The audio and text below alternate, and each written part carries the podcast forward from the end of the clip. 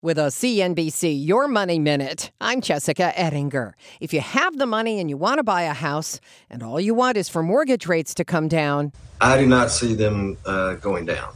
Mr. Cooper Group CEO Jay Bray on CNBC. His company makes home loans and services them. I don't think you'll see rates come down until probably second quarter of next year.